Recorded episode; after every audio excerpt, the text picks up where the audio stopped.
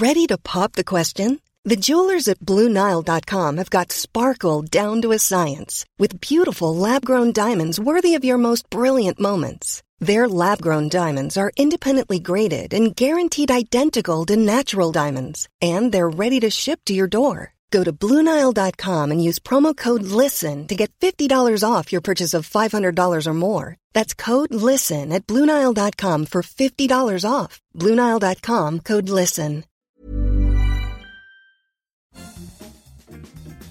Bonjour les amis, c'est Bertrand. Bienvenue dans Nouvelle Vie. Le retour, et oui, c'est le retour du podcast Nouvelle Vie. Alors, ça faisait un moment que je vous avais laissé comme ça un petit peu en plan, j'en suis totalement désolé. Mais c'est vrai que j'ai, dans ma démarche minimaliste, essentialiste, j'avais préféré miser sur deux podcasts. Votre coach web qui devient petit à petit euh, la vie créative et Kilomètre 42 qui devient petit à petit mon projet principal au niveau euh, des podcasts en tout cas, qui devient le podcast qui a le plus d'audience, qui me rapporte le plus de revenus directs. Et ça, c'est une notion que je recreuserai au fur et à mesure pour vous expliquer un petit peu les choses. Mais euh, Nouvelle Vie, c'est vrai que dans cette volonté de minimaliser et en tout cas d'essentialiser mes efforts, avait un pris un petit peu un coup dans l'aile et puis je vous ai laissé un petit peu en plan comme ça. Or que pourtant il y a euh, des bonnes centaines d'épisodes qui ont un petit peu documenté mon parcours de euh, hamster obèse hein, qui se découvre par le biais du sport. J'ai donné pas mal d'astuces sur la perte de poids. J'ai aussi donné un petit peu mon cheminement mental ces derniers temps sur les derniers épisodes sur où j'en étais, comment je pensais les choses, les questions que je me posais sur euh, le fonctionnement de mon cerveau, etc. Et donc, j'avais mis en pause un petit peu ça pour des questions de dire bon ben voilà, euh, je voudrais pas avoir tous les mardis, ça devenait quelque chose qui était un peu lourd pour moi sur le, plan de la gestion, parce que ça faisait des podcasts privés le lundi, mardi Nouvelle Vie, mercredi Kilomètre 42, le vendredi votre coach web, et le jeudi j'avais un autre podcast à l'époque qui était créé un podcast génial maintenant. J'avais préféré un petit peu essentialiser mes efforts sur deux projets principaux, et aujourd'hui, en fait, vous entendez le retour, parce que, en fait, je me suis rendu compte d'une réflexion qui est extrêmement importante, c'est que euh, ce podcast m'a aidé à clarifier énormément de choses, que moi, d'une manière très égoïste, il m'a permis de réfléchir à beaucoup, beaucoup de choses, à ce qu'est devenu finalement le Hamsters Running Club, à la naissance même du Hamsters Running Club, même si c'est par biais de kilomètre 42, mais les réflexions qu'il y avait autour par rapport au coaching, par rapport au sport, par rapport à ma recherche, on pourrait dire mon ikigai, vous voyez, tout un tas de choses comme ça. Euh, ce podcast, euh, Nouvelle Vie, était finalement un petit peu une sorte de, lien, je dis pas du ciment, du mortier parce que c'est trop fort, mais un lien en fait dans mon univers pour faire le lien en fait avec, j'ai envie de dire, le moi-même, le moi. Et aujourd'hui, je vais vous parler d'un sujet qui n'est pas sur le moi ou quoi que ce soit, mais sachez que dans ma réflexion, il y a quand même un truc qui est extrêmement important. Je me suis rendu compte à quel point euh, mon estime de soi, mon estime de moi donc, était extrêmement mauvaise et je suis en train d'essayer de décortiquer les raisons, décortiquer euh, pas mal de, questions de relations à l'argent, questions de relations à l'autorité, questions de relations à euh, mon cerveau, au fonctionnement de mon cerveau, des limites qui m'ont été posées. Je me suis rendu compte aussi comment été placé dans des spirales d'échecs euh, dans mon enfance, alors probablement de manière totalement involontaire, mais qui ont marqué mon corps et mon esprit euh, de cette manière-là. Et ce que je voudrais vous dire en fait, c'est qu'il y a beaucoup de réflexions. Et je me rends compte que dans ces réflexions, j'avais envie de vous les partager parce que euh, je pense qu'elles peuvent vous aider. Et l'épisode de ce retour aujourd'hui, je vais vous parler de ma vasectomie. Et c'est un sujet forcément qui est un peu tabou. Et c'est justement parce qu'il est tabou que je pense qu'on a besoin d'en parler, de le creuser. Donc on va se prendre entre quatre yeux aujourd'hui, un petit peu, j'ai envie de dire. C'est un épisode qui est destiné grandement aux hommes. Je le dis quand même parce que euh, je pense qu'il y a une grande inégalité sur la contraception entre la vision de ce que l'on a et puis le fait qu'on ait laissé la charge mentale de la contraception aux femmes et beaucoup aux femmes et que pour certaines d'ailleurs elles veulent continuer à l'assumer à tel point d'ailleurs que j'ai eu des commentaires sur le fait que elles n'étaient pas vraiment favorables à la vasectomie pour leur homme parce que elles, elles ont ce doute, avoir un petit dernier, et puis se dit bah si lui un jour il me quitte, et eh ben peut-être qu'il aura envie d'avoir un enfant avec une autre, alors que là j'ai envie de dire que ça c'est une démarche qui appartient plutôt à l'homme plutôt qu'à la femme. C'est euh, voilà, c'est, mais c'est des réflexions que j'ai eues parce que j'ai commencé à en parler de cette vasectomie. Oh, pendant longtemps, j'en ai pas parlé, j'en ai même pas parlé à ma famille parce que c'était une réflexion qui était personnelle. La seule personne qui était au courant pendant longtemps, c'était ma, mon épouse, bien entendu, parce que c'est une réflexion à deux, c'est une démarche à deux sur qui a duré plus d'un an.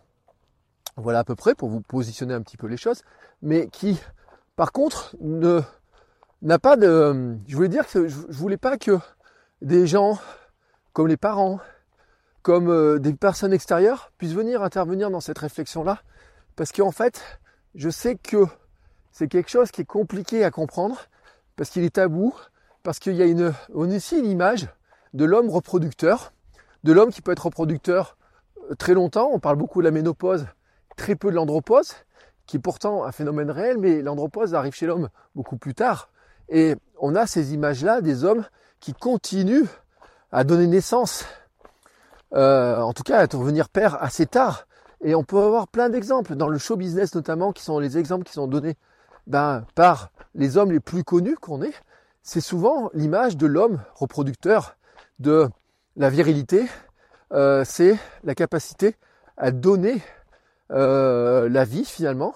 Alors bien sûr, il faut toujours une femme, mais on a cette impression de toute puissance, comme si euh, notre bite, pour dire les choses clairement, était notre, notre arme de toute puissance, notre, notre arme de super-héros. Et je crois qu'il y a un tabou qui est extrêmement fort là-dessus, alors qui est difficile d'en parler sur les réseaux sociaux parce que bien sûr si je commence à parler de bits, de sperme, de couilles sur Instagram, autant vous dire qu'il va y avoir comme des, petits, euh, des petites flashs d'alerte qui vont s'allumer sur tous les systèmes de contrôle, de surveillance de ce qui se raconte et qui pourtant est extrêmement important. Donc j'ai décidé de le faire par le biais de ce podcast. Je ne vais pas faire tous les épisodes dessus. Je vais faire un épisode aujourd'hui pour parler de ça. Est-ce qu'il faudra revenir dessus? En tout cas, je n'en sais rien. Mais j'ai décidé de vous en parler. Le premier point, ça va être de vous parler de ma démarche. La démarche, en fait, elle est assez simple. C'est que on va se replacer dans un contexte. Ma fille a 3 ans. Euh, moi, j'en ai 44. Je vais sur, euh, dans 6 mois, j'en aurai 45. Et si pendant un certain temps, j'avais estimé que être un enfant unique, c'était peut-être pas génial, en fait, je me rends compte que je n'ai pas envie d'avoir d'autres enfants. Et cette réflexion-là était aussi la même chez ma femme. Elle n'avait pas envie d'avoir d'autres enfants. On ne se voit pas avec une famille avec deux ou trois enfants. On est à trois, on a décidé qu'on resterait. Et c'est une décision qui est intime, qui est personnelle, qu'on n'a pas à justifier, qui n'est pas euh, des questions euh, écologiques comme on peut entendre, etc. ou quoi que ce soit. Bonjour. Mais qui est une décision totalement personnelle. Et donc, cette décision, elle nous appartient.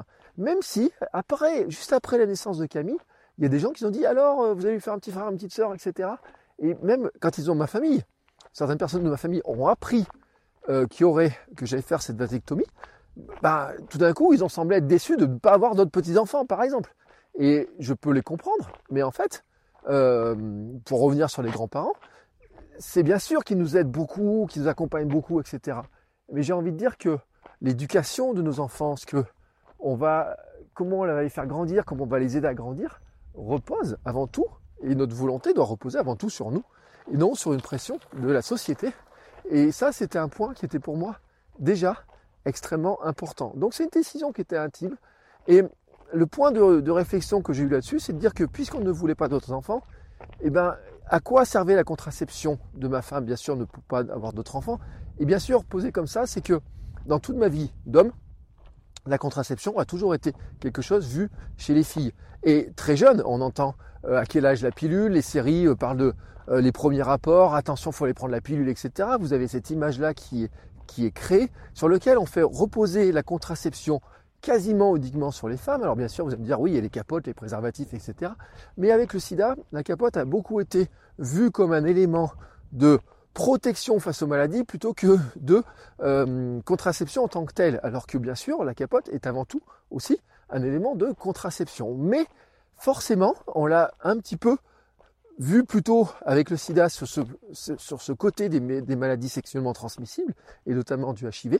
Et donc finalement, cette question-là, j'ai envie de dire, elle était un petit peu, euh, a un petit peu modifié, elle était un petit peu décalée, et euh, ça a un petit peu, je pense, troublé aussi un petit peu l'image que l'on a de ça, en se disant que finalement, on a l'impression que dans notre société, la contraception est un élément qui est, en tout cas, un facteur qui semble être exclusivement féminin, et donc qui va se rajouter sur la charge mentale. Bonjour. Et donc, ce point-là, qui est pour moi extrêmement important, c'est de se dire que déjà, on pouvait réfléchir à quel était le moyen de contraception qu'on pouvait adopter, puisqu'on ne voulait plus d'enfants. Et donc, à partir de là, c'est de dire, bah, quel était l'impact de la pilule, par exemple, sur mon épouse? Et ce premier point, est extrêmement important. Alors, mon épouse, elle a des problèmes de thyroïde, mais comme euh, beaucoup de gens, donc euh, entre de l'hyper, de l'hypo, etc. vous savez, la thyroïde, c'est beaucoup une question hormonale, et la pilule, c'est aussi une question hormonale. Et donc, il y avait une question qui se posait aussi, qui était de dire, est-ce que finalement, ça soignait, régulait euh, les hormones de la thyroïde par rapport à la pilule Quel était l'enjeu Quel était l'impact Quel était le lien entre les deux. Et finalement, Bien sûr, elle a, fait des, elle a des recherches, elle a fait des études de naturopathie, et on a tout un tas de questions qui se posent là-dessus, et qui étaient de se dire, bah, si la pilule peut avoir un impact sur la thyroïde, et si on veut plus d'enfants, le meilleur moyen, finalement, c'est de se dire, est-ce qu'on peut pas arrêter cette fameuse pilule? Alors, après, il y a d'autres systèmes qui auraient pu arriver. Et on arrive souvent sur des systèmes de contraception chez la femme qui sont basés quand même sur des hormones. Euh, même si vous avez euh, les stériles et choses comme ça, il y en quand même dans beaucoup de cas, on arrive, on revient sur euh, le côté hormonal, etc. Alors que la vasectomie n'intervient aucunement sur les hormones, puisque le principe de la vasectomie est en fait de, cap de, de ligaturer, de couper, on va dire, le canal déférent. Et le canal déférent, c'est quoi? C'est en fait ce petit canal qui est chargé d'amener les spermatozoïdes dans le sperme. Et donc, c'est même pas lui qui amène le sperme en tant que tel, c'est lui qui amène les spermatozoïdes dedans. Ce qui veut dire que euh, il n'y a pas de modification hormonale puisque c'est pas des hormones qui vont arrêter la production. Hein. Alors, d'après ce que j'ai compris, c'est qu'au bout d'un moment, les spermatozoïdes, eh ben, euh, ils se font bouffer par les globules blancs ou quelque chose dans ce genre-là, ou ils finissent par mourir et ne plus avoir de, de, force et autres. Mais en tout cas, ils sont, ils ne peuvent plus passer. Alors, euh, au départ, ils sont encore dans les réserves. Hein, j'ai envie de dire avant de tirer à blanc, euh, il y a quand même un, certain nombre de, décharges à faire. Mais ouais, on va parler crûment, je vous l'ai dit hein, aujourd'hui. Euh, je crois que c'est une vingtaine hein, à peu près. Et euh, c'est pour ça qu'ils considèrent sur trois mois environ. Enfin voilà, il y a des histoires aussi que les spermatozoïdes n'aient plus de force, qu'ils finissent par se faire bouffer par les globules blancs ou je sais pas quoi. Mais ça, je vous, en parlerai peut-être dans plusieurs mois parce que j'ai pas extrêmement creusé tout ce qu'on est là. Moi, ce que j'ai creusé, c'est vraiment ce qui se passait en fait sur le fonctionnement global hein, du corps. Donc, c'était de dire que finalement, moi, ça ne me changeait pas sur le plan euh, hormonal, ça ne change pas sur le fonctionnement même de mon anatomie. Si vous posez la question, euh, la petite érection du matin, elle est toujours présente, etc. Et tout fonctionne totalement normalement. Mais euh, en fait, ça coupe juste hein, l'arrivée des spermatozoïdes dans le sperme. Donc, quelque part, c'était une solution de dire, ben oui, moi, je peux finalement devenir stérile, enfin voilà, qui est d'une manière définitive, certes, mais je ne veux pas d'autres enfants, donc pour moi, ce n'était pas un problème en soi, et ça enlève un poids sur ma femme, le poids de prendre la pilule tous les jours, d'y penser, de calculer à quel moment elle devait prendre la pilule, etc. Un coût aussi pour la sécurité sociale et pour elle aussi parce qu'il y a un petit coût de la pilule, etc. Il faut voir quand même quelque chose, c'est que, je le répète, cette opération, moi j'ai faite au CHU, j'ai eu une consultation de spécialistes avant, une consultation de spécialistes après. Elles sont, qui, bon, qui dans quelques temps, c'est 50 euros chacune. 50 euros chacune. Et je, le répète, 50 euros chacune. On va dire sur un coût de 100 euros. Le CHU ne m'a pas fait payer le moindre coût l'autre jour, le jour de l'opération. Euh, si on prend ces 100 euros, même si j'ai payé 50 euros, on va dire d'opération, on aurait fait 150, etc. Même si il y avait eu ce coût-là, par rapport au coût de la pilule, euh, même si la pilule n'est peut-être pas un médicament extrêmement cher parce qu'il est produit en grande masse, etc., si ma femme avait encore 20 ans de pilule, même si par exemple c'est une pilule qui coûtait 2 euros à la société ou à elle ou à la sécurité sociale, même si on dit on, coûte à la sécurité sociale, on va dire 2 euros. À l'année, ça ferait donc 2 euros fois 12 mois, ça fait 24. Ce qui veut dire qu'en 2-3 ans, quelque part, le coût de la pilule devient supérieur au coût de cette opération que j'ai subie. Vous voyez un petit peu le... Enfin après, bien sûr, il y a l'hôpital et il faudrait calculer plus précisément. Mais on va dire que sur oh, une vingtaine d'années peut-être, ou peut-être un peu moins, je ne sais pas combien de temps de contraception il, lui reste vraiment à avoir, mais en fait avant la ménopause, mais on va dire que grosso modo, le coût, il serait vite amorti. Même en choix de société, ça serait un élément qui pourrait être calculé, qui serait aussi euh, important et qui peut être calculé aussi de cette manière-là. Mais nous, c'est pas le calcul qu'on a fait parce que c'est vrai que financièrement, si on regarde ce calcul, il est, j'ai envie de dire, assez, euh, neutre avec la sécurité sociale, avec euh, les mutuelles, etc. On peut pas dire que ce soit ça qui coûte le plus cher dans un budget. Voilà. Mais en tout cas, on peut dire que c'est quelque chose qui pourrait compter aussi si on y réfléchissait de cette manière-là. L'autre point de réflexion, c'était de se dire que partir euh, de là, comment on fait? Maintenant j'étais, en fait, moi j'ai fait des recherches en fait sur qu'est-ce qui était possible, etc. Et je me suis posé la question, bien sûr, comment on fait? Alors, première chose, c'est que j'ai d'abord fait quelques recherches sur Internet, et puis je me suis rendu compte forcément qu'il n'y avait pas énormément d'informations, ou alors il y a de l'information qui est très médicale. L'information qui est très médicale, c'est de dire, voici comment ça se passe, voici un peu de la presse, vous voyez, qui en parle, etc. Mais il n'y a pas une parole qui est plus importante que ça sur le sujet. Et quand j'ai voulu chercher un peu des témoignages, on peut pas dire que j'en ai trouvé beaucoup, quoi, hein, de, sur le truc. Donc, ben, bien sûr, j'ai creusé un peu, de savoir comment ça va se passer, etc. Et puis, eh ben, première chose que j'ai faite, c'est j'en ai parlé à mon médecin traitant. Je lui ai demandé ce qu'elle en pensait, on en a discuté. Elle a fait un joli courrier pour dire, voilà, Monsieur Soulier est papa d'une petite fille, il, est, il vit, il est marié. D'un commun accord, ils ont décidé qu'il ne voulait plus d'enfants. Il a choisi de faire ils ont choisi euh, de vouloir faire une vasectomie. Je vous l'envoie à vous, spécialiste, pour voir comment il en est. Ça, c'était le premier euh, courrier que j'ai eu. Alors, avec le Covid, bien sûr, les délais ont été un petit peu longs. On va dire, grosso modo, je l'ai eu il y a plus d'un an, ce courrier. Après, quand j'ai voulu prendre rendez-vous, les premiers rendez-vous ont été annulés. Le temps que, tout se cale là, bon, il y a eu un petit temps de rendez-vous. Et donc ensuite, j'ai pu aller voir, on va dire, c'était euh, le temps que les rendez-vous se fassent, peut-être septembre-octobre, vous voyez, dans cette zone-là, je ne me rappelle plus exactement la date. J'ai eu rendez-vous donc chez un urologue euh, du CHU. Je lui ai expliqué mon truc, il a tout de suite compris, il m'a dit écoutez, moi je trouve que c'est une bonne idée. Mon médecin, traitant m'a dit écoutez, c'est euh, super bien ce que vous faites. Elle me dit vraiment, c'est un, c'est une vraie belle décision, etc. Et c'est vraiment super bien. Et lui m'a dit bah, écoutez, c'est votre décision. je pense que vous avez compris les tenants et les aboutissants. Il y a un délai maintenant de 4 mois pour que vous réfléchissiez, donc il m'a informé comment ça allait se passer un petit peu. Il a expliqué un petit peu le fonctionnement un peu de l'opération, grosso modo. Et puis il a dit, ben non, il y a un délai légal, vous avez 4 mois de réflexion, et puis un papier à signer. Et donc j'ai reçu un courrier avec le papier à signer qui fait que je ramène le jour de l'opération pour dire que oui, je voulais bien euh, être opéré. Euh, euh, que cette vasectomie soit, faite, etc., que j'étais conscient de ce qui allait se passer derrière, que je ne pouvais pas me plaindre que j'aurais plus d'enfants, et que s'il fallait recréer le canal, potentiellement c'est faisable, c'est un peu plus lourd, etc., mais en tout cas c'est faisable. Il faut rappeler aussi quelque chose, c'est que on a une chance en tant qu'homme, c'est que c'est une opération qui est légale depuis 2001 et elle n'était pas avant. Donc euh, il y a encore des médecins qui sont opposés, etc. à ça, mais ça, je pense c'est une question d'image. Et puis que euh, elle n'est pas très invasive, elle n'est pas très complexe comparée à ce qu'une ligature des trompes chez les femmes. Et d'ailleurs, chez les femmes, il y a une caractéristique, c'est qu'avant 45 ans, tout ce qui est ligature des trompes, etc., ben, en général, elles ne peuvent pas le faire. Les médecins refusent de les faire.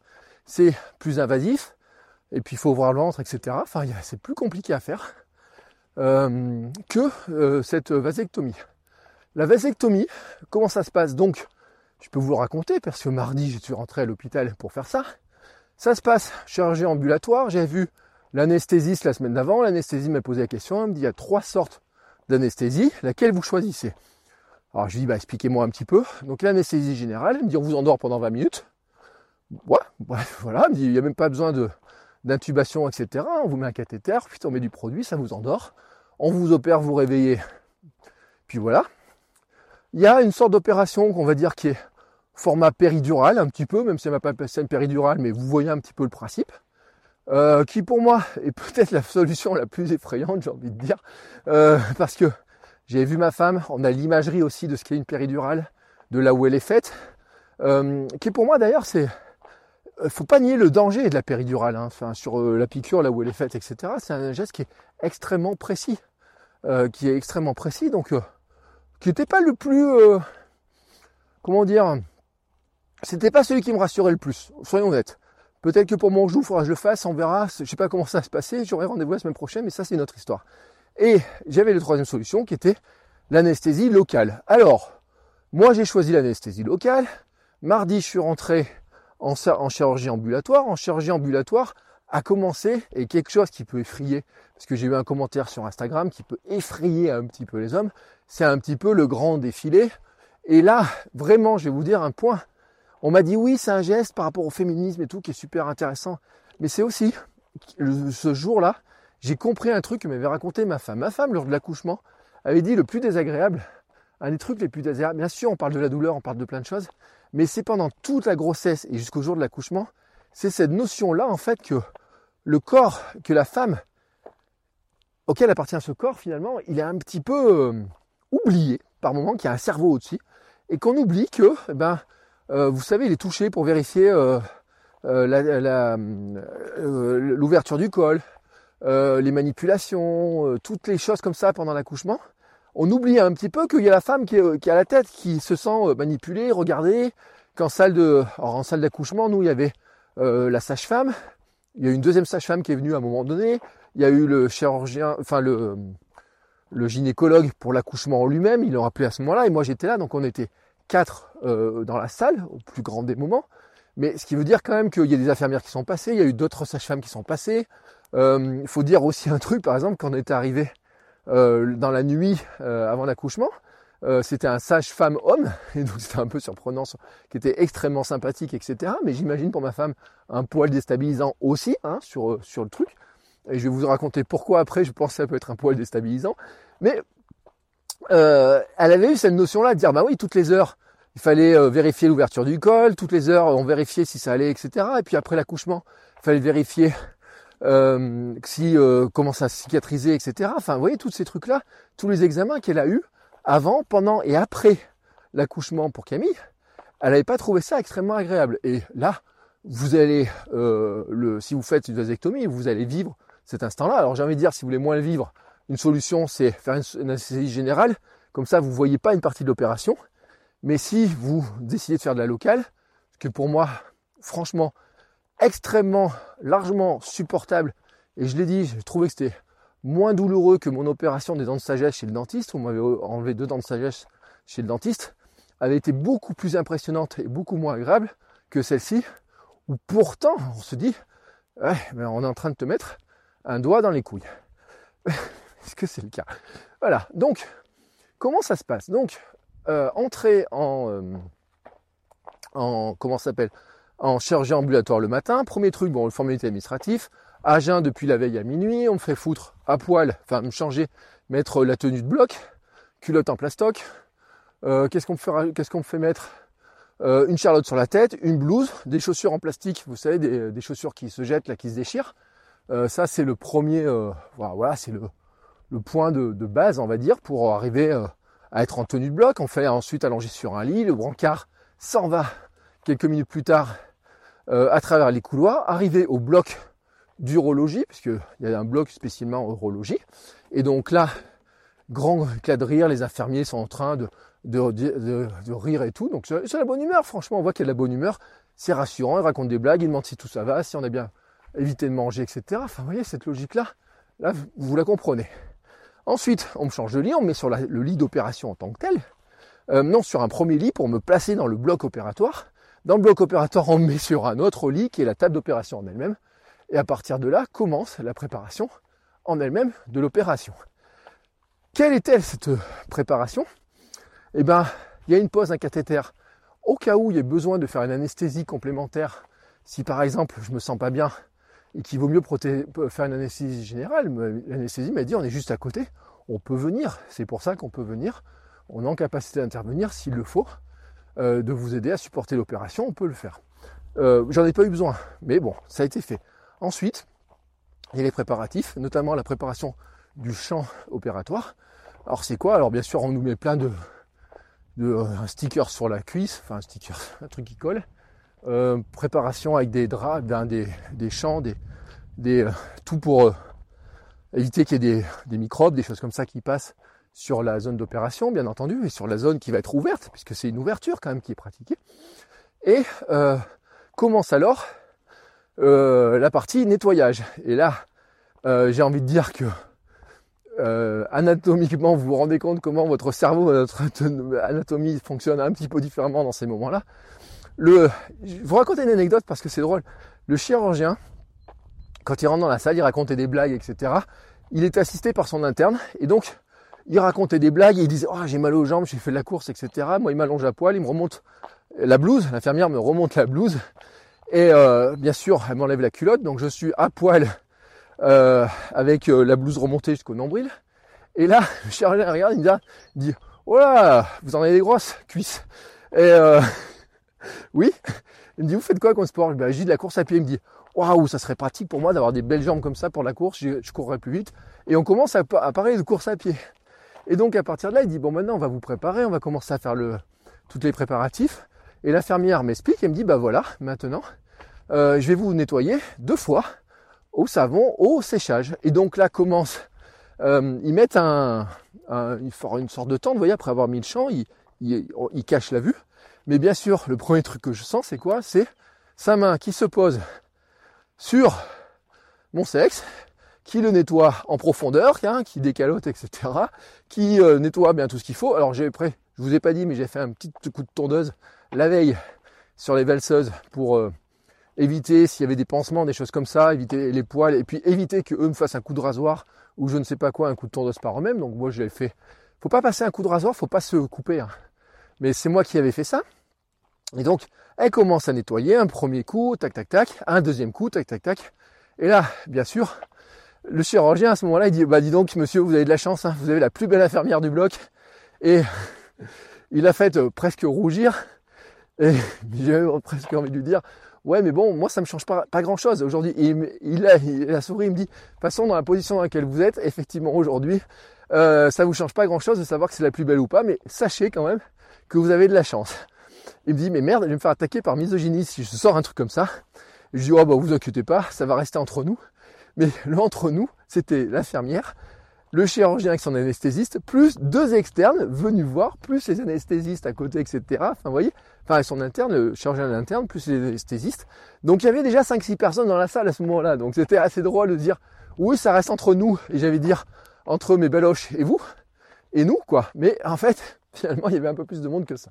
Et donc, ça, c'était un premier point qui était assez amusant sur ce, truc-là.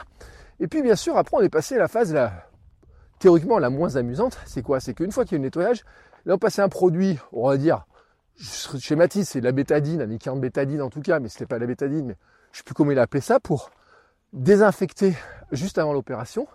Et après, bien sûr, c'est là où on commence à entendre un ou deux instruments, parce que qu'est-ce qu'il faut qu'il fasse? Il faut qu'il fasse l'anesthésie. Là, c'est pas l'anesthésiste qui le fait, c'est lui, du chirurgien directement. L'anesthésiste m'avait expliqué que, avec le Covid, en fait, euh, avant, il proposait systématiquement, avant le Covid, il proposait systématiquement l'anesthésie générale et très peu la locale. Et comme ils sont retrouvés sans produit anesthésique ou en rupture en tout cas, ils ont commencé à dire ben on va faire du l'anesthésie locale. Ils avaient formé les chirurgiens pour. Elle me l'avait dit, elle me dit vous inquiétez pas, on lui en a fait beaucoup beaucoup de, de formation. Il est au point là-dessus parce que on avait besoin tout simplement de redécouvrir cette technique-là qu'ils avaient un petit peu oubliée. Hein eux, ils avaient un corps, j'ai envie de dire, euh, qui était euh, endormi devant eux. Et d'un coup, ils se retrouvent avec un corps qui est un peu plus réveillé, enfin, qui est carrément réveillé, qui est un peu plus vivant, j'ai envie de dire. Et donc, euh, le premier point, c'est de dire, bah, on va faire l'anesthésie. L'anesthésie, c'est quoi? C'est une petite piqûre. Alors, ça se fait au pied de la verge. Vous sentez quoi? Une petite aiguille qui se pose. franchement, vous le savez, messieurs, mesdames, si vous ne savez pas, vous voyez à quel point c'est souple, il y a de la peau, il y a des plis, etc. Il n'y a aucune, j'ai franchement senti aucune douleur, pas de picotement ou quoi que ce soit. Et puis ensuite, une fois qu'ils ont fait ça, ils font d'autres petits. Ils disent on va tester, dites-nous ça fait mal. J'ai senti qu'ils touchaient, mais j'avais pas de douleur à ce moment-là. Et donc après, bah, qu'est-ce qui se passe? Ils ouvrent pour chercher le canal déférent Alors d'abord, ils ont commencé par le côté droit. Et puis euh, là, j'ai vu, j'ai senti un petit peu que ah, il fallait un petit peu chercher, etc. Mais pour trouver le bon canal. Et donc dans ce cas-là, qu'est-ce qu'ils font? Bah, Il y a la côté euh, comment est-ce qu'on ferme le canal. Un petit prélèvement, j'ai vu, ils avaient fait sur l'opération, faire des petits prélèvements, sûrement pour vérifier euh, en analyse qu'il n'y avait pas une maladie ou quoi que ce soit. Hein. Tant qu'à faire, tant qu'à ouvrir, autant vérifier que tout va bien. Et donc, ils ont fait ça. Alors, c'est là où euh, si on a un petit peu, moi, je, vous voyez, si je suis un peu douillé, quand j'étais gamin, j'allais dans les hôpitaux, je m'évanouissais systématiquement. Là, je me suis concentré sur mon souffle. L'infirmière venait de temps en temps me demander si ça allait. Je sentais que ça tirait un peu dans un sens. Mais quand je dis tirer, c'est vraiment la sensation comme si ils mettaient le doigt dedans, qu'ils ouvraient un peu parce que le canal était un petit peu planqué. C'est d'ailleurs ce qui était marqué sur le, le rapport d'opération. Le canal était un petit peu planqué. Il a fallu un petit peu le trouver, d'aller chercher un petit peu. Et donc, sur le côté droit, c'était fait. Puis sur le côté gauche, ensuite, quand ils ont attaqué, je sais que c'est l'interne. J'entendais qu'il était guidé par un chirurgien qui, euh, qui a fait ce côté-là. Bah, là aussi, il était planqué, donc il lui a expliqué comment le trouver.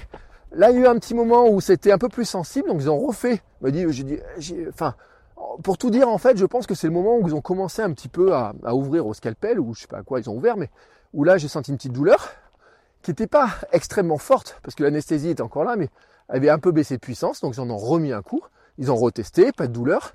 Et puis un petit aussi, euh, je pense qu'ils ont utilisé quelque chose comme une pince, vous voyez, pour tenir un peu les peaux, je sais pas quoi. Ça, voilà, un petit truc qui a pas été une douleur, mais un côté un peu désagréable d'aller chercher un petit peu, mais je vous le redis, hein, euh, le dentiste quand il va creuser dans une dent pour vous faire euh, soigner un, un, nerf ou je sais pas quoi qui est un peu touché ou une profondeur, une racine, je veux dire, ça fait mal. Et quand il touche le nerf, ça fait mal. Là, franchement, j'ai trouvé ça moins douloureux. Donc, il a fait ce côté-là. Euh, il s'est pris un petit peu plus longtemps. L'infirmière est venue me dire, elle me dit oui, ça dure un peu plus longtemps. Puis le chirurgien, j'ai entendu, oui, il est un petit peu planqué, vous inquiétez pas. On va finir par, euh, y arriver. Au début, l'anesthésiste m'a dit ça va durer 20 minutes. Au final, l'opération a duré 40 minutes. Ce qui explique aussi peut-être qu'il y a eu un petit bout de réveil à un moment donné. Mais ensuite, ils ont terminé cette opération. Ils ont dit voilà, c'est terminé. Euh, maintenant, qu'est-ce qu'il reste à faire Le chirurgien, bah, en fait, il a laissé la main, j'ai envie de dire, à son, euh, à son interne pour faire les petites coutures, les petites sutures. Euh, donc, il a laissé faire les sutures. Et puis, dessus, ils ont mis, et c'est là le moment peut-être le plus désagréable, ils ont mis dessus, mais qui était aussi le plus marrant, du pansement liquide. Alors, du pansement liquide, si vous n'avez jamais testé, c'est maintenant ça se vend, hein, Urgo et compagnie en font, c'est du pchit, mais qui est comme c'est un spray. Je sais pas à quel point il est froid. je peux vous garantir que placé sur les roubignoles, ça caille. C'est comme si on vous mettait un pchit euh, glacé, euh, je sais pas, très froid, qu'on vous met là, et pchit, vous voyez? Et euh, c'est pas agréable quoi, ça caille, ça fait un grand coup de froid sur les roubignoles. Donc forcément, c'est pas le plus agréable de tous. Mais en tout cas, bon, sur le moment, vous voyez, il y a une espèce de crispation de dire, ouh, ça caille le truc là. Mais bon, c'était un petit peu rigolo parce que les externes, ils connaissaient pas trop ça. Bonjour. Et ils connaissaient pas trop ça. Ah oui, je vous ai pas pressé, je suis en train de me balader. Les externes ne, ne, avaient l'air de moins connaître, ou en tout cas, et, l'infirmière de bloc, elle leur a fait une petite démonstration qui était très drôle. Elle leur a voulu, et l'interne lui dit non, non, mais attends, tu vas pas t'en mettre sur le bras, tu vas voir, ça va être, ça va coller. Et le temps qu'il dit ça, en fait, elle l'a fait. Et après, elle revenait et disait, oups, elle dit, je me suis mis du pansement sur le bras, ça colle et tout. Mais pour leur montrer, et c'était super drôle, en fait, parce que Finalement, moi j'étais euh, ce galère devant tout le monde. Euh, elle, elle fait faire le test, il me mettre ça sur le bras. Elle s'en était collée, sur, enfin, elle s'en était collée sur le bras. Moi, j'en avais plein les roubignoles. Et euh, tout le monde était en train de se barrer de la situation qui était. J'ai trouvé ça totalement incongru. Vous voyez, quand j'y repense, je me dis mais c'est quand même complètement couillon. Et dans n'importe quelle situation, on se sentirait vraiment gêné. Mais là, bon, c'est c'est le cas. C'est l'opération qui est comme ça. On le sait à l'avance, j'ai envie de dire. Et euh, je le redis, il y a des gens qui m'ont dit en commentaire, on dit ouais ben, qu'il y ait des personnes qui regardent comme ça, pour moi c'est no way. Mais j'ai envie de dire, c'est super intéressant aussi de comprendre un petit peu comment ça fonctionne, de voir comment ça se passe, et de se mettre à la place aussi euh, de sa femme, son épouse, de se dire aussi qu'est-ce qu'elle peut elle aussi ressentir dans certaines de ces situations-là, parce qu'on n'a pas l'habitude de les vivre nous en tant qu'hommes, et on ne pourra jamais vivre l'accouchement, on ne sait pas ce que c'est, la douleur, la poussée, les contractions, etc. On ne sait pas ce que c'est tout ça. Mais ce sentiment d'être euh, tripoté, d'être euh, qu'il y ait des, personnes un peu externes qui viennent voir comment ça se passe, qui apprennent un petit peu. Parce que en fait, pendant l'opération, je me faisais un calcul. J'avais lu qu'il y avait 3000 opérations vasectomie par an. Et euh, je me dis, ça se trouve, ces externes, ils en ont jamais vu de vasectomie. Ils viennent voir ça parce qu'ils en ont jamais vu et qu'il n'y en a pas tant qui sont programmés que ça, des vasectomies. Il y a peut-être plein d'autres trucs qui sont programmés. Alors l'interne parlait avec le chirurgien, il parlait qu'ils avaient euh, tel patient qui avait eu ça, mais c'était d'autres infections, des choses, des, des, trucs différents quoi. Mais si ça se trouve, 3000 sur l'échelle de la France, si on a, euh, je sais pas, 30 hôpitaux ou non, CHU, il y en a beaucoup plus que ça. Il y en a un par région, on va dire, même par grande ville, etc. On va dire, allez, 50 CHU qui font ça, plus les cliniques, etc. Je me suis dit dans ma tête, je me suis dit, ça se trouve, dans l'année, il y en a une ou deux par mois qui sont faites opérations dans cet hôpital-là de ça. Et donc, ou euh, peut-être trois ou quatre par mois, mais guère plus. Et donc peut-être que pour euh, un externe en chirurgie, c'était peut-être la première fois, enfin un externe, c'est peut-être la première fois dans son stage qu'il peut voir ça, peut-être la seule fois où il peut le voir. Donc pour eux, c'était aussi intéressant. Donc bien sûr, qu'est-ce qui se passe? Il pose des questions, et pendant que l'interne il fait les points, eh ben euh, il demande comment ça va cicatriser. Alors c'est là où il explique que c'est extrêmement vascularisé, qu'il y a beaucoup de petites veines, que comme c'est des plis, ça tire pas, qu'il n'y a pas de risque que les nœuds ça pète ou quoi que ce soit, parce que c'est, il n'y a pas de tension qui se font dessus, euh, que c'est pas douloureux pour ça. Et effectivement, soyons honnêtes, j'ai même pas senti qu'il faisait les points. Je suis incapable de dire combien il y a de points. Et en tout cas, moi, je suis pas capable de dire combien il y a de points. Mais c'est d'ailleurs plus drôle, c'est que après, je suis bien sûr retourné euh, à la salle, donc retransvasement de lit, etc. Euh, la petite infirmière qui qui m'avait accompagné tout le long, qui était extrêmement sympa, elle me dit ben voilà, elle me dit voilà, c'est fini. Elle me dit tout s'est bien passé, etc. On a discuté un peu. J'ai dit bah écoutez, merci, merci beaucoup pour l'accompagnement parce que, il faut le dire, c'est un métier où ils sont là pour soigner d'abord des êtres humains, hein, des êtres humains que nous sommes. Et donc, ils le savent qu'on n'est pas forcément très rassuré, mais c'est bien aussi de voir qu'ils le prennent en compte, qu'on n'est pas des, robots, qu'on peut avoir quelques craintes, quelques douleurs, etc. Et donc ensuite, je repars à la chambre. Alors je me retrouve avec les deux mêmes infirmières brancardières qui m'avaient amené. Alors à l'aller, c'était drôle parce qu'à l'aller, elle parlait de brioche. Et imaginez, c'était le matin à 8 heures, environ 8 heures. Elle parle de brioche. Et moi, je suis à depuis minuit. Et j'ai pas mangé depuis, euh, on va dire, 23 heures à peu près. Vous voyez, même 22h30, mon dernier carré de chocolat. Dire même euh, le vrai repas, c'était 21h. Donc, euh, ça fait un moment que je commence à avoir faim. Et ce, elle, elle parle de brioche. Elle parle des gâteaux, de, d'acheter un robot pour faire des brioches, etc. Et moi, je suis à jeun là-bas en les entendre parler. Et au retour, elle parlait de leur collègue qui a eu un accident de voiture qui en a un peu profité pour euh, se prendre une journée de vacances, etc. Enfin voilà, un petit peu le détail de, ce qui se racontait, ou je ne sais pas de quoi elle racontait, mais bref. En tout cas, c'était un peu le genre de discussion qu'il pouvait y avoir. Vous savez, un petit peu de la discussion de machine à café. Hein, hop, on navigue, etc., à travers les couloirs, et puis vous avez ces discussions un petit peu comme ça, puis vous écoutez ça, vous vous chopez des bribes. Et donc, elle me ramène euh, dans la chambre, et dans la chambre, eh ben, il y a l'infirmière qui vient, qui prend les constantes, euh, qui prend le pouls. Alors sa machine, elle commence à faire bip bip. Elle me dit non, vous inquiétez pas. Elle me dit vous avez le pouls un peu bas. Mais me dit c'est habituel, non? Je dis bah écoutez, je fais la course à pied. Et euh, mon médecin me dit que j'ai le, le cœur euh, vraiment tranquillou. Et elle m'a dit oh oui, elle me dit c'est le cas. Et en fait, mon cœur, j'étais à 47 pulsations. C'était autour de, je sais pas, 10 heures, vous voyez. après l'opération, etc. On aurait pu penser que c'était monté très haut. Et en tout cas, c'était vraiment extrêmement cool. Vous voyez, j'étais pas affolé. Elle me dit, ah elle me dit, moi, j'ai pas un cœur de sportif dans cet état-là, je peux vous garantir. Elle me prend l'attention, elle me dit, l'attention, tout va bien. Elle me dit, maintenant, avec l'anesthésie, vous pouvez pas boire avant, euh, or, je crois que c'était euh, genre 11h moins quart, donc il faut que j'attende environ trois quarts d'heure. Et puis, manger avant 11h30, donc ça fait à peu près 1h30 d'attente avant de pouvoir manger. Euh, ce qui me faisait au passage presque 12 heures en étant à jeun, hein, vous voyez, enfin un peu plus. J'ai fait un petit jeûne intermittent hein, au passage. Donc voilà, ça se tient facilement finalement, hein, ces trucs-là. On a l'impression que ça se tient pas quand on veut le faire nous-mêmes, mais après, ça, se fait plus facilement qu'il y pense. Donc on, a l'impression. Et donc, elle passe, elle, elle repart, elle m'amène un truc pour faire pipi dedans. Là, elle m'a dit, ben, de toute façon, vous pourrez sortir à trois conditions. Première condition, c'est que euh, ça aille bien. Deuxième condition, c'est qu'il n'y ait pas de problème sur l'opération. Troisième condition, vous puissiez vous lever. Quatrième, c'est que vous puissiez faire pipi. Cinquième, c'est que quelqu'un vienne vous chercher. Et bien sûr, que le médecin soit passé pour voir que tout allait bien. Et à partir de là, bon, moi j'ai pris un bouquin, moi approché mon bouquin que j'avais sorti, un petit peu de lecture. Ah, le truc un peu classique, hein, vous voyez, il n'y a pas de là-dessus, il n'y a pas de, de, choses particulières. Euh, je me suis un petit peu endormi en lisant mon bouquin, voilà, bon. Mais euh, les infirmières passaient, une première infirmière vient et dit Ah, on va regarder un petit peu à quoi ça ressemble. Et hop, donc on relève la blouse.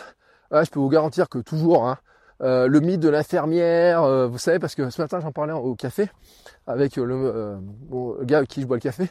Il me dit ah ouais donc le mythe de l'infirmière ça tombe à l'eau. Je dis ah oui là je dis de toute façon, dans ces situations-là, le cerveau, il sait qu'il ne faut pas qu'il fasse le con. Hein. Il ne va pas déclencher quoi que ce soit. Et donc, elle lève la blouse, elle, regarde l'opéra, regarde le truc, elle dit, oh bah tout va bien. Et puis ensuite, une heure après, je crois, une autre passe pour revérifier que tout allait bien, s'il n'y a pas de saignement ou quoi que ce soit. Ensuite, il m'amène donc à boire, il m'amène à manger. Je prends une forme petit déjeuner, j'ai plutôt envie de sucrer, donc ils m'ont proposé une format plutôt petit déjeuner qu'un format euh, il m'a proposé si je voulais du repas plutôt midi ou plutôt euh, petit déjeuner. À 11h30, moi je disais, je vais rester sur petit déjeuner, j'ai envie de sucre. Donc ils m'ont amené un peu de peur, de bain, de, peur, de, beurre, de pain, etc. Et puis on a attendu que euh, le chirurgien passe. Comme ils étaient en opération, c'est un jour où ils avaient le bloc, etc. Ils avaient plusieurs opérations à la suite. C'est un autre interne qui n'a pas assisté à l'opération qui était venu, qui avait été dépêché. Et rebelote, on relève le truc, il regarde. Et euh, le constat de tous, c'est de dire bon, on voit pas les points, on voit pas où c'est c'est propre, il n'y a rien à dire, vous pouvez rentrer chez vous. La suite maintenant de ça, c'est que je ne euh, savais pas en fait, le chirurgien n'avait pas été capable de me dire si par exemple j'allais avoir des douleurs, des picotements ou quoi que ce soit. La réalité, c'est que dès la matinée, je ne le sentais pas. Le seul truc qui tiraillait un peu, c'était un petit peu ce sentiment du, euh, pansement euh, liquide, donc qui s'était un peu solidifié, qui faisait un petit peu un peu un petit tiraillement. Ensuite, l'après-midi, bon, j'ai fait une bonne sieste, mais bon, ça, c'était un peu de repos. J'ai mal dormi. Ma fille s'était réveillée en plus dans la nuit, elle devait dormir. Euh, au départ, on pensait pas qu'elle dormirait à la maison. Finalement, elle a dormi à la maison. Elle a fait des, enfin, a fait un cauchemar. On a dû aller la chercher. Enfin, voyez, un petit peu euh, schmilblick, un peu dans le genre là. Mais en tout cas, ça c'est l'après-midi, j'ai fait une bonne sieste, hein, un bon coup de repos. mais pas de douleur, rien du tout. Ils m'ont prescrit du paracétamol, j'en ai pas eu, besoin, hein, pas du tout. Le mercredi, on est même pu aller marcher tranquillement sur les chemins, là exactement là où je suis. Aucune douleur, rien du tout. Hein. J'ai pu euh, conduire euh, ce jeudi. Aujourd'hui, on est vendredi, j'ai pu amener ma fille à la crèche, marcher. Vous voyez, je peux marcher. La consigne que j'ai, par contre, par rapport aux points qui sont des points avec du fil résorbable, c'est que euh, bah, il faut un peu éviter de trop frotter dessus, bien sûr, trop tirer dessus, hein, ce qui serait logique. Mais j'ai envie de dire, ça paraît logique, mais machinalement, on pourrait oublier, parce que comme je ne sens rien, je pourrais avoir une tendance à oublier l'opération. Et même maintenant, si vous me voyez, etc., euh, ce matin au marché, quand mon vendeur de café me voit, euh, parce que lui il suit mon compte Instagram, donc il avait vu l'histoire, ce que j'avais raconté, quelque part, il était extrêmement surpris, il s'attendait pas à me voir. je dis, bah si, tout va bien, écoute, il n'y a rien de... J'ai pas de douleur, rien du tout. Je peux marcher, je peux amener ma fille à la crèche tranquillement, on peut jouer ensemble, etc. J'ai pas de douleur, donc euh, il m'a dit évitez de trop frotter dessus. Et puis pas de bain pendant il dit deux semaines et demie, donc on va dire une vingtaine de jours. Donc ce qui voulait dire aussi pas de piscine et autres, voilà. On est dans ce cadre-là. Donc maintenant à J plus 3, puisque ça fait trois jours, on est vendredi aujourd'hui, et eh ben on peut dire que quelque part l'opération, la suite j'ai pas de douleur. Si vous posez la question le lendemain, bah oui, euh, ils coupent pas, il n'y a pas un fonctionnement, ils enlèvent pas un truc ou quoi que ce soit. Ça se met au garde à vous euh, comme vous voulez, hein, j'ai envie de dire. Et comme d'habitude, donc là-dessus, il n'y a pas de, préoccupation. Maintenant, c'est quoi la prochaine étape? Et eh bien la prochaine étape, et là ils préviennent bien, c'est parce que on m'a posé la question, on m'a dit est-ce qu'il peut y avoir des échecs? Alors je ne sais pas s'il peut y avoir des échecs sur le fait quand il bloque le canal en tout cas, quand il. Bon là c'est euh, c'est marqué, c'est sectionné en fait. Donc on peut pas dire que, que ça va passer.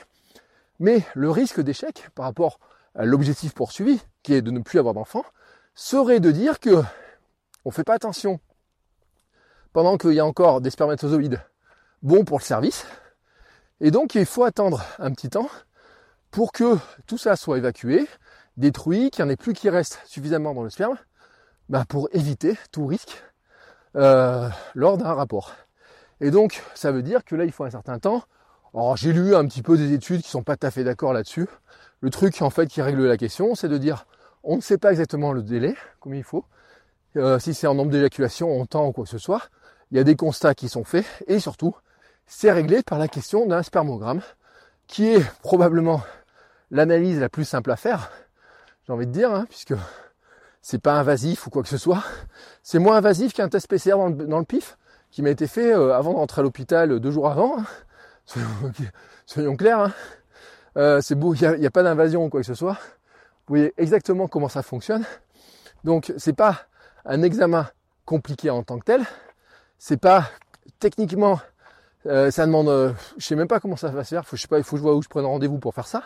Je veux dire que techniquement, c'est pas une opération, c'est pas compliqué de faire cet examen-là. Mais cet examen-là, je dois le faire avant d'aller chez le médecin en mai. Vous voyez, donc il a mis un temps en mai, en fait, qui est pour une, visite de contrôle et pour dire, bah voilà, vous êtes, euh, vous avez tant de pourcentage de spermatozoïdes ou pas. Il y en a trop, faites attention. Il y en a pas assez pour avoir un enfant ou il n'y en a plus du tout. Tout va bien. Voilà, en grosso modo, la suite des opérations va ressembler exactement à ça. Après, j'ai eu plein de questions qui m'ont été posées sur les douleurs pendant l'opération. Je le répète, j'ai pas eu de douleurs importantes. La sensation qu'on me trifouillait un peu, le moment où euh, le comment s'appelle? L'anesthésie semble diminuer un petit peu. C'est le moment aussi où bah, ils en ont remis un petit coup d'anesthésique. Voilà. Le moment désagréable du coup de pchit. Bon, ça, il n'y a pas un truc. Le moment qu'on pourrait dire sorti de ce contexte-là, qui est un peu surprenant, qui est un peu gênant, peut-être pour certains, c'est de se faire tripoter, d'être regardé par plein de gens, mais on est dans un contexte hospitalier, on est dans un contexte d'opération. Donc on n'est pas dans un contexte euh, soirée où euh, on vous force à vous foutre à poil et où quelqu'un vient vous laver les burnes, quoi. On est vraiment dans un contexte hospitalier où c'est le métier de la personne, que ce soit un homme ou une femme, ça change pas grand chose. Et c'est là où je voulais revenir sur l'histoire de ma femme qui avait eu une sage-femme homme euh, lorsqu'on est arrivé à la clinique. C'est pareil de là, finalement, d'avoir une infirmière euh, pour euh, nettoyer, pour laver, etc., pour assister. alors je sais pas si son statut exactement, parce que j'ai pas, j'ai pas regardé exactement, mais on va dire une infirmière. C'est pas gênant non plus, en veut. Ce sont des professionnels de santé qui sont là pour soigner. Donc j'ai envie de dire que le fait que ce soit un homme ou une femme ne change pas grand-chose. Qu'est-ce qui se passe dans ce culte de l'infirmière? Est-elle à poil sous sa blouse, etc. Eh ben c'est toutes les constructions, toutes les histoires qui se sont créées, qui ont été créées par l'industrie érotique et maintenant porno, qui sont créées par les fantasmes, qui sont créées par plein de choses. Mais à l'origine, il faut pas juste oublier que ce sont avant tout des soignants. Plutôt que de dire que ce sont des hommes, des femmes, des infirmiers, des infirmières, on peut dire que ce sont des soignants. Et en les généralisant comme ça, je leur enlève pas leur humanité. Je dis juste en fait que, ce soit un homme ou une femme, en tant que tel, ça ne doit pas changer grand chose. Hein. Bien entendu, certains vont juger que ça peut être une question de pudisme, une question de peut-être dans certains cas des religions, etc. Mais moi je ne rentre pas dans ce débat-là. Euh, vraiment, je le dis. Mais vous voyez, ça me rappelle la surprise que ma femme avait eue quand c'était une sage-femme homme, parce qu'on n'a pas l'habitude pour le métier de sage-femme, pour nous, il est vraiment un métier féminin et pourtant il est ouvert aux hommes. Et donc, de la même sorte, en fait, finalement, ce nettoyage en règle, j'ai envie de dire, euh, par une, euh, infirmière, rentre dans le même cadre d'exercice, exactement. Ensuite, euh, d'autres questions que j'ai pu avoir, ben, est-ce que c'était douloureux pendant? Je le répète, non, un peu déstabilisant, j'ai envie de dire, parce que forcément, on voit pas ce qui se passe, donc on écoute, tous nos sens sont euh, dessus, donc on se dit, bah voilà, et à un moment donné, on va poser un scalpel dessus pour ouvrir, il y a une petite ouverture qui est faite, il faut que dedans, il rentre dedans pour aller chercher où est le canal. Alors je sais pas comment ils le font, mais voyez, voyez, je me dis, est-ce qu'ils le font avec une petite pince, est-ce qu'ils le font avec le doigt pour aller chercher où il faut couper ou quoi que ce soit? Je n'en sais rien, je sais qu'à un moment donné, ils ont sorti une petite pince pour tenir la peau, tout simplement. Bah ouais, il y a plein de trucs comme ça, mais on imagine, moi je me suis beaucoup concentré sur ma respiration, le fait d'avoir fait de la méditation, de respiration, etc., je trouve être beaucoup dans ce cadre-là, parce que quelque part, on se détourne un petit peu de ce qui se passe, et puis de temps en temps, l'infirmière revient, de temps en temps, on entend un bruit, on entend une sensation ou quoi que ce soit, mais euh, quelque part, c'est pas été une opération désagréable, un peu surprenante, mais pas désagréable en tant que telle, hein, je veux dire. Franchement, j'ai préféré celle-ci à la euh, découpe de mes dents de sagesse pour les extraire, où là, où là, la question de savoir si j'aurais pas dû le faire en anesthésie euh, générale aurait été sûrement plus, plus intéressante euh, maintenant que je l'ai vécu une fois. Alors que là, si je devais le refaire, euh, je peux dire oui, je peux le refaire. En local, je peux le refaire. Je vais pas tourner l'œil, je sais comment ça se passe et je sais que oui, c'est possible. Euh, ensuite, qu'est-ce que j'ai eu d'autre comme question? Bah, J'ai eu des questions qui étaient marrantes, euh, mais beaucoup de femmes en fait qui m'ont demandé si je n'allais pas le regretter. Et on revient beaucoup sur cette notion-là finalement de des femmes qui, et dans les discussions que j'ai eues avec certaines personnes qui m'ont discuté, parce que ce que vous voyez, c'est les discussions publiques sur Instagram. J'ai fait trois posts, le avant, le un petit peu avant et puis le après, où à chaque fois finalement les questions, j'ai eu plein de questions d'hommes qui sont venus un peu en privé pour demander comment ça s'était passé, etc. Quelques-uns pour dire qu'ils l'avaient vécu, comment ils avaient témoigné, quelques femmes pour me dire qu'ils avaient témoigné, et beaucoup de femmes qui ont eu une position de dire, certaines en disant j'espère que tu vas pas le regretter, certaines d'autres me dire ah j'ai du mal à mettre une croix sur le petit dernier, et, j'en reviens sur cette notion-là. Et euh, le petit dernier, c'est pour elle, mais c'est aussi, elle se place dans la tête de l'homme en se disant, mais si lui, il a envie d'un dernier enfant. Et c'est là où on revient. Quelqu'un m'a fait une réflexion sur le fait que finalement, on vivait dans une, euh, société matriarcale. Sur le coup, j'en étais surpris parce qu'on pourrait se dire, on est plutôt sur, on a l'impression que euh, dans le débat classique, les hommes prennent plutôt les décisions, sont des décideurs, etc. Moi, je dis souvent qu'en fait, c'est une fausse impression. C'est juste que, euh, certes, les sociétés, les entreprises sont gérées par les hommes, mais finalement, la vie quotidienne, elle est souvent gérée par les femmes. Euh, la famille, etc. On a souvent une tendance à se décharger. C'est pour ça qu'il y a ce la fameuse charge mentale. C'est euh, la femme, elle est un peu l'infirmière, l'aide-soignante, le docteur de la famille. Elle fait la cuisine, elle fait à manger. elle fait, il y a toutes les tâches ménagères. Euh, dans certaines familles, c'est les budgets, dans certaines familles, c'est euh, euh, les inscriptions dans les activités, les écoles, etc. Enfin, oui, il y a plein de choses comme ça qui peuvent se passer et qui, dans culturellement en tout cas, se passaient comme ça. Peut-être qu'on peut dire c'est moins le cas maintenant, mais et encore que, je pense que ça reste comme ça chez beaucoup, beaucoup de, chez beaucoup de personnes. Donc, il faut pas non plus nier cet aspect-là, que ça peut exister, que ça existe encore, et de dire que finalement, la contraception fait aussi partie des décisions qui étaient extrêmement féminines. Euh, à l'adolescence, ben c'est la maman et la fille qui vont chez gynécologue pour voir quelles sont les solutions. Euh, c'est euh, l'image qui est véhiculée par les séries, c'est beaucoup ça aussi et autres, sur les règles, mais forcément, puisque la femme est passée par là, c'est logique que la fille soit d'abord conseillée par sa maman. Et ce que je me dis, c'est que des familles où il n'y a que le père, où il n'y a que des hommes, important, il faut bien que l'explication passe, et ça ne veut pas dire que l'homme Bien sûr, il ne peut pas dire je l'ai vécu, je vais dire comment ça se passe, mais je pense, pour avoir écouté aussi des discussions autour de la ménopause, je pense qu'il y a beaucoup de mères qui n'ont jamais expliqué à leur fille qu'est-ce qui allait se passer au moment de la ménopause.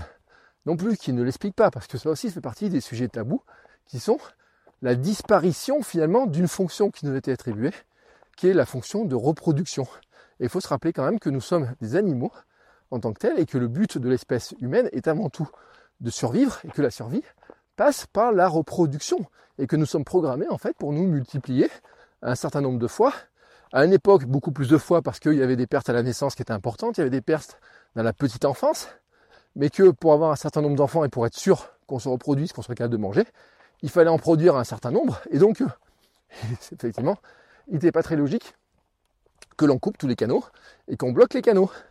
Mais désormais, effectivement, l'évolution de la société probablement doit se mesurer aussi à notre capacité à gérer, à discuter de ces questions-là d'une manière beaucoup plus simple. Et c'est ce que j'ai compris, et c'est pour ça, j'en reviens, et c'était pour ça que c'était assez important que ce premier épisode, je vous parle de ma vasectomie, c'est que j'ai fait une séance il n'y a pas très longtemps, mais je vous en parlerai, de, sur de l'ophactothérapie, sur euh, du travail sur des blocages que j'ai en moi, etc. Et où on en a parlé de cette question-là de la vasectomie. Et euh, je lui ai dit, euh, bah j'en ai pas trop parlé, etc. Mais elle me dit, mais elle me dit, il faut comprendre quelque chose. Elle me dit, c'est que on cherche tous notre place. On a tous une place à jouer, un rôle à jouer, et on le cherche tous. Tous ceux qui sont à la recherche de l'ikigai, ils cherchent ça. Tous les épisodes que j'ai fait ces derniers temps, les épisodes précédents sur cette recherche de ma place, de ce que je veux faire, de comment je veux le faire, est-ce que je veux faire du coaching sportif, est-ce que je veux faire ça, est-ce que je veux faire ça, comment je le vis, comment je le vis par rapport à mon cerveau, étaient finalement sur cette construction de mon estime de moi, hein, de savoir finalement quelle est la place que je pouvais prendre et quelle est la place que j'ai accepté de prendre. Et ça, c'est vraiment l'éducation de ma fille, les bouquins que je lis pour améliorer, pour aider, pour comprendre comment cette estime de soi construit, comment on peut la construire pour sa fille, comment on peut aider notre fille à la gérer pour que finalement ça soit plus simple pour elle à l'avenir, en espérant bien sûr que ça peut ne pas marcher, bien sûr que ça peut lui provoquer d'autres choses, bien sûr qu'on ne peut jamais savoir parce que c'est un laboratoire avant tout en temps réel où on, a c'est un film qu'on écrit au jour le jour, hein, nos vies, donc on ne peut pas le savoir, mais qu'en tout cas en réfléchissant à ces questions sur quels sont les messages, quels sont les blocages qu'on va induire euh, totalement euh, de manière inconsciente chez nos enfants, comment les messages qu'on va leur passer, l'exemple qu'on leur donne, etc. Et donc, toutes ces, euh, ces réflexions-là amènent finalement à une question qui était la question de nouvelle vie que je m'étais posée quand j'avais repositionné le podcast en l'appelant nouvelle vie, c'était de savoir quelle était la place que je pouvais, que je devais jouer. Et donc, ça je vous en parlerai dans un autre épisode, bah, cette personne-là que j'ai vue en olfacto, elle m'a dit, m'a dit, mais si vous sentez le besoin d'en parler, m'a dit, c'est peut-être votre rôle aussi, sur un certain temps, de passer ce message-là. Alors ce message-là, je ne vais pas le passer en en parlant toutes les semaines, je vais pas le faire un podcast sur le thème de la vasectomie toutes les semaines, je vais pas créer un podcast, le vasecto podcast avec des gens qui ont pas fait des vasectomies, de savoir comment c'était passé, parce que ça ne m'intéresse pas en tant que tel comme un sujet que je peux creuser. En revanche, ça m'intéresse d'en témoigner. Et comme moi j'ai des outils pour témoigner par moi-même, eh ben j'ai décidé de le faire par Instagram, par le podcast, par mon blog, de témoigner, de raconter, de rassurer aussi les hommes qui veulent le faire, de dire bah écoutez, c'est pas une, opération euh, douloureuse. Euh, voici les côtés. Je vous dis pas que c'est euh, le moment le plus agréable de votre vie. Euh, je vous dis pas que ça ressemble à une fête étudiante ou je sais pas quoi. Je vous dis pas que c'est votre plus grand moment de joie. Non, je vous dis très clairement comment ça se passe. Je vous dis que quelqu'un m'a dit oui, il faut du courage pour subir l'opération, etc. Plusieurs personnes, des hommes comme des femmes. Mais j'ai envie de dire quelque part, c'est pas du courage en tant que tel, parce que j'étais, je savais pourquoi je le faisais, j'étais déterminé à le faire. Je sais aussi le bien-être que ça va nous apporter dans notre famille. Je sais aussi moi quelque part les questions que ça, auxquelles ça peut mettre fin, vous voyez, parce que euh, cette notion-là, de dire oui, mais tu vas pas le regretter, quelques années plus tard, tu vas être avoir un autre enfant, etc. Mais en fait, ça m'enlève un choix potentiel que j'ai déjà fait ce choix. Vous voyez, cette question-là, j'ai pas besoin de me la reposer, j'ai envie de dire même, euh, et alors tu veux pas un autre enfant? Ben non, non, j'en ai pas envie d'un autre. Et à la j'ai même envie de dire, si j'avais envie d'avoir un autre enfant, potentiellement, il y aurait plein de solutions. Euh, on pourrait dire oui, on peut, euh, comment dire, euh, adopter, enfin, vous voyez, des choses comme ça. Et où là, ça mettrait vraiment, permettrait vraiment de vérifier à quel point je voudrais avoir un autre enfant. Parce que j'ai envie de vous dire un truc, c'est que la volonté d'avoir un autre enfant, bien entendu, il faut l'avoir, etc. Mais le geste en tant que tel, hein, de foutre, c'est le cas de le dire, d'avoir un rapport sexuel, le bon moment, etc. pour avoir un enfant, j'ai envie de dire, sur le moment, il n'est pas, c'est pas une, il peut même être, quelque chose qui n'a pas de réflexion en tant que tel, vous voyez, ou sur un coup de tête, j'ai envie de dire. Alors que l'adoption, c'est une démarche qui est plus longue. Euh, de même, on m'a dit, mais euh, est-ce que tu as fait un dépôt de tes spermatozoïdes à la banque du sperme? Et là, j'ai répété, j'ai dit non plus. Parce que, alors, le CHU ne l'a pas proposé. le médecin ne m'a pas dit, euh, l'a pas mis dans les solutions, etc. Moi, j'ai dit, je veux pas d'autres enfants, donc je le vois pas. Et j'ai essayé de réfléchir à quelles étaient les possibilités. Alors, vous savez, vous avez les notions un peu de l'enfant médicament, enfin, avoir des congés le sperme pour faire un autre enfant, si le premier a un problème, etc. Moi, c'est un, concept qui met, pour moi, qui, n'est pas bon parce que finalement, euh, le deuxième enfant, on se dit, bah, pourquoi j'étais conçu bah, C'est pour que tu sois le premier. Je trouve que c'est pas une notion qui est extrêmement euh, bonne, même si on lui dit pas, etc. Ça crée quelque chose dans notre inconscient, dans notre manière de voir les choses qui est pour moi vraiment euh, problématique. Donc c'est une solution que je ne pouvais pas envisager en tant que telle. Et puisque je voulais pas avoir d'autres enfants, pourquoi congeler mes spermatozoïdes pendant 5 ans? C'est-à-dire relaisser un choix et me dire tous les ans, et si on m'envoie un courrier en me disant Bon, monsieur, on les garde ou on les garde pas? Qu'est-ce que vous voulez en faire? Euh, De même que dire on peut faire un don de sperme pour des gens qui en auraient pas, etc. Moi, je crois que je rentre pas dans les conditions d'avoir du nombre d'enfants, etc. pour le faire. Donc, ça rentrait pas ainsi non plus, vous dans ces considérations-là. Donc, ces questions-là qui m'ont été posées sur ce sujet-là, je les ai vite, finalement, évacuées en disant que moi, en tout cas, ma volonté, c'est de ne pas avoir d'autres enfants. Et donc, que je pouvais témoigner là-dessus pourquoi, comment, comment ça se fait? Donc si vous avez des questions, n'hésitez pas, vous laissez un commentaire, vous venez sur bertrandsoulier.com, la rubrique podcast, vous verrez le billet de blog, je vous mets le lien dans les notes de l'épisode. Vous pouvez m'envoyer des questions, vous venez sur Instagram, Bertrand Soulier. Vous pouvez m'envoyer toutes les questions que vous voulez. Si vous voulez écouter mon témoignage, si vous voulez me poser des questions, y compris pour un autre podcast ou une vidéo, il n'y a pas de souci. J'ai témoigné l'autre jour dans un live pour un magazine local. Donc autant dire, il n'y a aucun souci là-dessus. Je le ferai avec les mots tels que je l'ai employé maintenant, parce que quelqu'un m'a dit, bah, c'est bien d'avoir mis des mots simples sur des choses qui paraissent un peu compliquées, mais on va dire, je vous le raconte comme je l'ai vécu, quoi, hein. vraiment comme je l'ai vécu. Donc voilà, je vous laisse ce témoignage-là. Euh, comme vous l'avez compris, je l'ai fait tranquillement en marchant sur les chemins. Pourquoi? Ben Parce qu'en ce moment, je ne peux pas courir. Ça, ça sera sujet d'un autre épisode. Je vais avoir une opération, je retourne dans le service ambulatoire, revoir les mêmes infirmières. Cette fois-ci, on va garder la culotte. Mais ce que, il euh, n'y a pas de raison que je leur montre euh, ce qui se passe au-dessus du genou, puisque ce sera une opération du genou pour mon ménisque. Et comme je ne vais pas pouvoir courir pendant normalement trois mois, mais que je pourrais marcher, et eh ben je vais reprendre mes habitudes que j'avais eues par le passé, de faire du podcast en marchant. Donc c'est à nouveau un streetcast, un campagne cast. Je vous l'ai pas dit au début. Euh, je suis sur mes chemins d'Auvergne, au-dessus de Cournon, vu sur le Puy de Dôme. Je viens de faire exactement 1h15 de marche, euh, une distance de 6,27 km déjà, vous voyez. Vitesse de croisière 4,82 km, euh, 4,82 km par heure, presque 5 km heure. Voilà, c'est ma petite vitesse de croisière. On va une petite pause photo, hein, j'ai pas mis sur pause. Donc c'est la vitesse de croisière actuelle, telle que vous l'entendez. Euh, et le dénivelé. Vous voulez, le dénivelé? Je vais vous donner le dénivelé. 186 mètres de dénivelé positif. Euh, il me reste euh, bah, un petit peu de descente pour entrer à la maison. Voilà. C'est euh, la fin de cet épisode. J'espère que ce témoignage vous aura plu, intéressé, fait avancer dans votre démarche. Je vous répète, si vous avez des questions, n'hésitez pas. Et on se retrouvera pour un autre épisode en façon streetcast, campagnecast, marcher parler, dans pas très longtemps, parce que je vous expliquerai cette histoire de positionnement, de ce que m'a dit cette fameuse personne sur la position, la place qu'on doit prendre, etc., les réflexions que ça m'a amené, et notamment les réflexions aussi sur euh, cette construction de l'image que j'avais de moi-même, de l'image de ce que je voulais faire, et de euh, finalement des endroits où ça me mène, et où j'aimerais pas que ça me mène cette euh, faible estime de moi-même, et qui pourtant sont là, mais qui, vous voyez, ce genre de témoignages me permettent aussi d'être plus en phase avec moi, la recherche de moi, le être moi-même, finalement, c'est exactement ça aussi, cette recherche-là, que j'ai fait par le biais de la création de podcasts, par le biais du contenu, par euh, le Hamsters Running Club, par les témoignages, par Instagram, par plein d'autres choses. Euh, certains penseront peut-être que c'est de la thérapie à ciel ouvert et de bas étage. Chacun son truc. Euh, pour avoir passé beaucoup de rendez-vous chez les psys, je peux vous garantir que c'est, euh, ça ressemble pas tout à fait à ça non plus, forcément. voilà, hein, euh, je sais de quoi je parle, puisqu'après mon épisode de harcèlement moral, le cabinet du psy, je savais un petit peu à quoi ça ressemble et le genre de questions qui se posaient.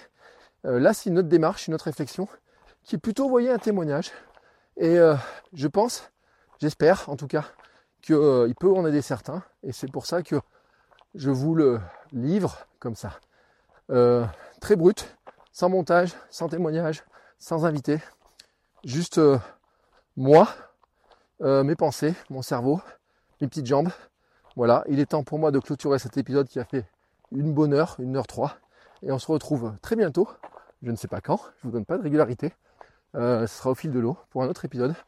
je vous le dis, il faudra que je vous parle de cette histoire-là de, mon cerveau, mon mode de fonctionnement, la place que l'on prend, et aussi euh, finalement le lien qu'on doit faire les uns les autres avec la génération future et euh, quel est l'impact que ça a pour nous. Voilà. Allez, on se retrouve très bientôt pour parler de ça. Ciao, ciao. Hey, it's Paige DeSorbo from Giggly Squad. High quality fashion without the price tag. Say hello to Quince. I'm snagging high-end essentials like cozy cashmere sweaters, sleek leather jackets, fine jewelry, and so much more. With Quince being 50 to 80% less than similar brands And they partner with factories that prioritize safe, ethical, and responsible manufacturing. I love that. Luxury quality within reach. Go to quince.com slash style to get free shipping and 365 day returns on your next order. Quince.com slash style.